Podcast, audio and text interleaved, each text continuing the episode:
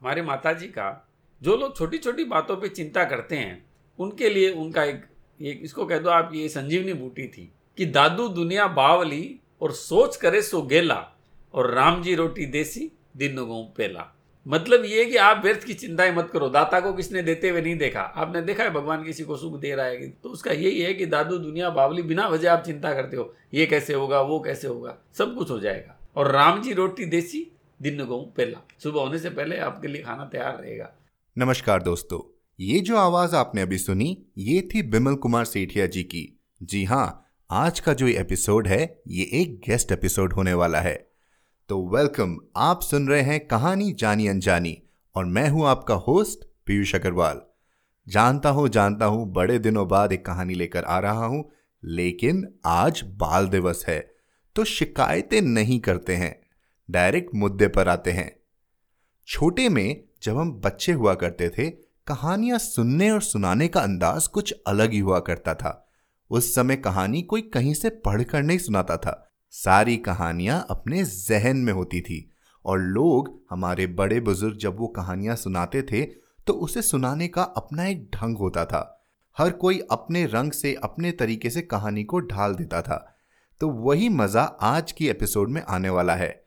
आज के एपिसोड में हमें बिमल कुमार सेठिया जी ऐसी ही एक बहुत ही रोमांचक और दिलचस्प कहानी सुनाने वाले हैं, जो वो बचपन में सुनते भी थे और अपने बच्चों को सुनाते भी थे।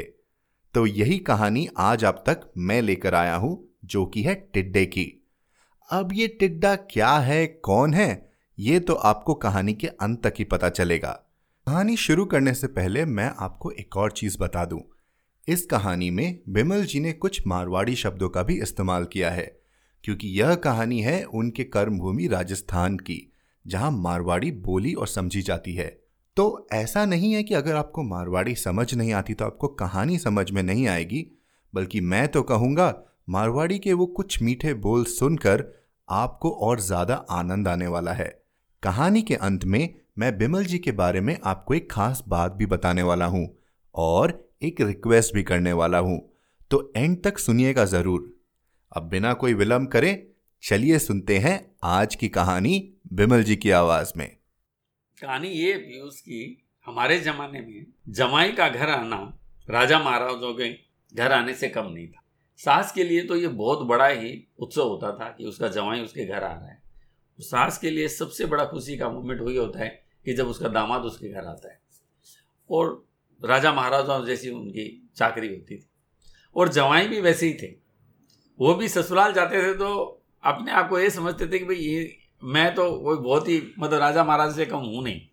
दो चार, मैं जब गया जाता, ससुराल जाता तो पच्चीस तीस लड़कों को लेके जाता था।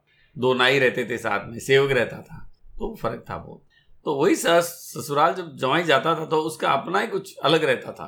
तो ऐसे एक जवाई ससुराल गया, सास ने बहुत सारी खाना बनाया वो चरखे मीठे, चावल, सीरा, पहले तो यही मिठाइयाँ थी।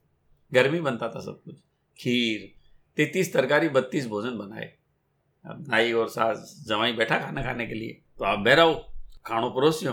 तो वो चमचो जो को सागे रहे नाई, वो बोलो कि कहीं कर रहे होते भाई साहब तो सिर्फ़ एक चांदी के सिक्के पर सिर्फ़ दो चावल खावे बस इतनी, बोला, इतनी भूख लगे बस। और उस टाइम क्या होता था, जब जवाई घर में आता तो अड़ोस पड़ोस के सारे लोग आ जाते थे, पूरे रिश्तेदार आ जाते थे। और औरतें आती थी वो गाना, गीत गाने के लिए। सारी रात गीत गाती थी जवाई कमरे में सोता था। सुनता कौन था? मुझे नहीं पता। नाई ने बोला तो ससुराल वाले सारे अच्छे बिंद रह गए। भाई, ये तो बहुत ही गजब का आदमी। सिर्फ़ दो ही चावल खाता है? बोला हाँ जी, दो ही चावल खाता है। अब भाई, क्या उपाय? दो चावल चांदी के सिक्के पे रख के दिए, जवाई ने खा लिए, और हो गया। बाकी लोग अपना खाना खा के चले गए। अब रात में लगी उसको भूख। भूख लगी तो क्या करे? आदमी भूखा खा रहे। तो उसने जो उसके साथ गया था, उसका नाम था खिया जो नाई था उसका नाम। तो उसने बोला यार अब ये तो कर लिया मगर अब ये रात कैसे कटेगी? तो बोले मैं कुछ अरेंज करता हूँ। तो पहले क्या कच्चे रूम होते थे? हम्म। ऊपर टेरेस पे छत कच्ची होती थी पेड़ पौधों से बनना है वो जो घास होती है उससे बनती थी। तो उसने कहा मैं रात में सारा अरेंज करूँगा। किचन में गया और जो खाना वाना बचा हुआ था वो पूरा डाल के और ऊपर से थोड़ी सी छत चौड़ी करके डाल दिया। तो वो नीचे उसको खाना देने गया तो एक कटोरी गिर गई। तो इतनी साउंड हुई तो सब लोग उठ गए। उठ गए। उठ गए और मतलब माहौल बन गया चोर चोर चोर चोर। तो ये बोलता है खिया खींच तेजा ताण।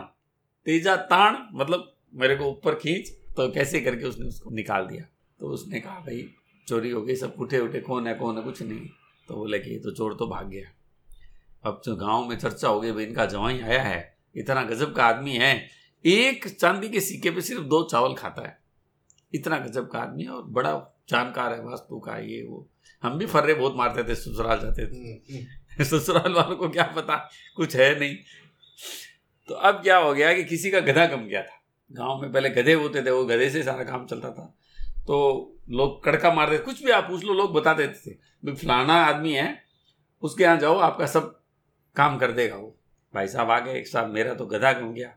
कितने गधे थे? बोले पाँच गधे थे। तो वो जब अपने गाँव से पैदल आ रहा था तो रास्ते में उसे एक जगह पाँच गधे चरते हुए मिले। तो उसने से ध्यान लगाया और बोला भाई फलाने फलानी जगह पे तुम्हारे गधे खड़े हैं। बंदा गया वो तो गधे मिल गए वहाँ पर। बात फैल गई फिर। बात फैल गई पूरे गाँव में। गाँव में फैल गई तो बड़े जानकार है यार ये तो। खजम हो गया पूरे गाँव में बात फैल गई। अब क्या हो गया उसकी साथ सुबह सुबह रोटियाँ बना रही थी। बंदा ध्यान लगा के बैठा था। जब आप रोटी बनाते हो तो मोटी से रोटी बना के फिर ऐसे तोए पे गिराते हो। अभी भी बाजरे की रोटी बनाएँगे तो आप तोए पे गिराएँगे। तो वो साउंड गिन लिया उसने कि कितनी रोटी उसने पटकी।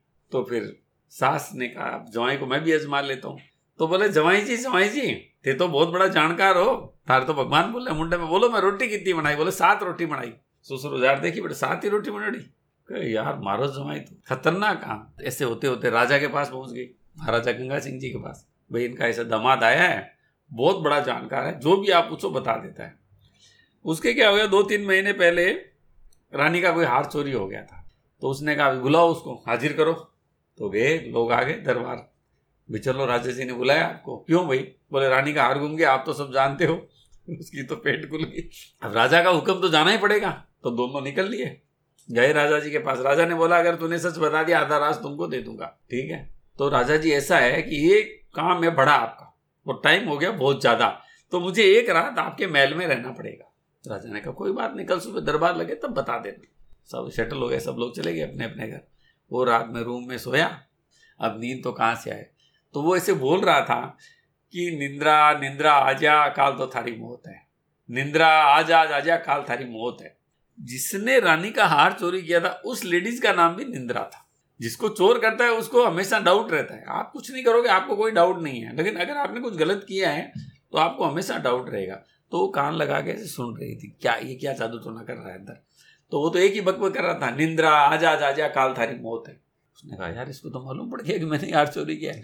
तो उसने कुटी खटखटाई। खटखटा के हार दे दिया, बोले, ये लो हार, मैंने चोरी की, मेरा नाम मत बताना। उसने कहा, तू जा, तेरा नाम तो क्या कुछ भी नहीं बताऊँगा।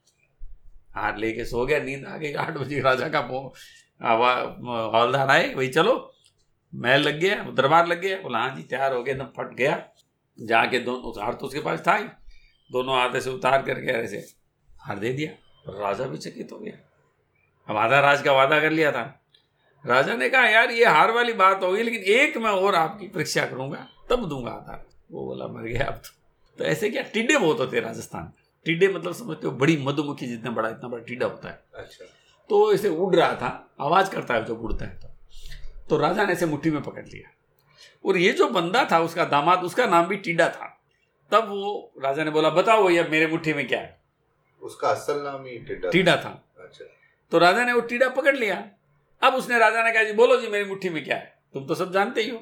तब उसने भगवान का ध्यान लगा के बोला खेत चरनता गदिया देखा और पटके रोटी पाई और निंद्रा निंद्रा करता हाथ मिलो अब टीडा तेरी मौत मुट्ठी में आई। राजा ने इसे छोड़ दिया कि मर जाएगा ये तो। राजा ने कहा यार तू तो बड़ा ही जानकार है। पर उसका मतलब क्या हुआ जो वो बोला? मतलब वो जब खेत चरनता गदिया देखा मतलब रस्ते में जब आ रहा था आप जब भी आप बोरीवली से आ रहे हो तो रस्ते में आपने कोई चीज़ देखी? मैं पूछूँ ये चीज़ कहाँ तो आप कहोगे भाई वहाँ पे है। पटके रोटी मतलब रोटी जब सांस पटक रही थी तो उसने गिन ली तो पटके रोटी पाई। और निंद्रा निंद्रा करता हार मिलो अब टीडा तेरी मौत मुट्ठी में आई। तो वो टिड्डा अपने बारे में बात कर रहा था? हाँ कि तेरी मौत अब राजा की मुट्ठी में है तो फांसी देगा तेरे को। हाँ, तो वो असल दादा ने कहा यार ये तो मर जाएगा सही बोल रहा है ये। तो इसने छोड़ दिया इसे। तो ये कहानियाँ बनती थी पहले ऐसे किस्से होते थे। थोड़ी- आधा राज्य। हाँ आधा राज मिला उसको। पर ये ऐसे कहानियाँ होती थी मतलब पहले। तुक्के मारते थे लोग। हम भी गाँव में बहुत तुक्के होते। कोई बोल देती हमारी हमारी माँ को कि भी फलाना आदमी जानकार है। तो हमारा अगर पाँच दिन तक लेटर नहीं आता मेरी माँ वहाँ पहुँच जाती थी। पहले पोस्ट ही ऐसे थे पाँच दिन या सात दिन लेटर नहीं आते थे। हाँ। आदमी मर जाता दस दिन बाद में न्यूज़ आती थी। तो ये कहानी थी। तो कैसी लगी कहानी? मज़ा आया कि नहीं? बिमल जी बहुत बहुत शुक्रिया कि आपने हमें इतने प्यार से इतने ही दिल से ये कहानी सुनाई। मुझे पता है कि बहुत लोग जो सुन रहे हैं उन्हें भी उतना ही मज़ा आया होगा सुनने में जितना आपको सुनाने में आया। इसी के साथ जैसा कि मैंने कहा था, मैं आपको बिमल जी के बारे में एक खास बात बताता हूँ। इस रविवार 17 नवंबर को वो 60 साल के होने वाले हैं। जी हाँ 60 इयर्स। एक बहुत ही बड़ा माइलस्टोन है और मैं चाहता हूँ कि उन्हें एक अलग तरीके से विश किया जाए, एक अलग सा उपहार दिया जाए। और इसमें मुझे आप लोगों की मदद की ज़रूरत है।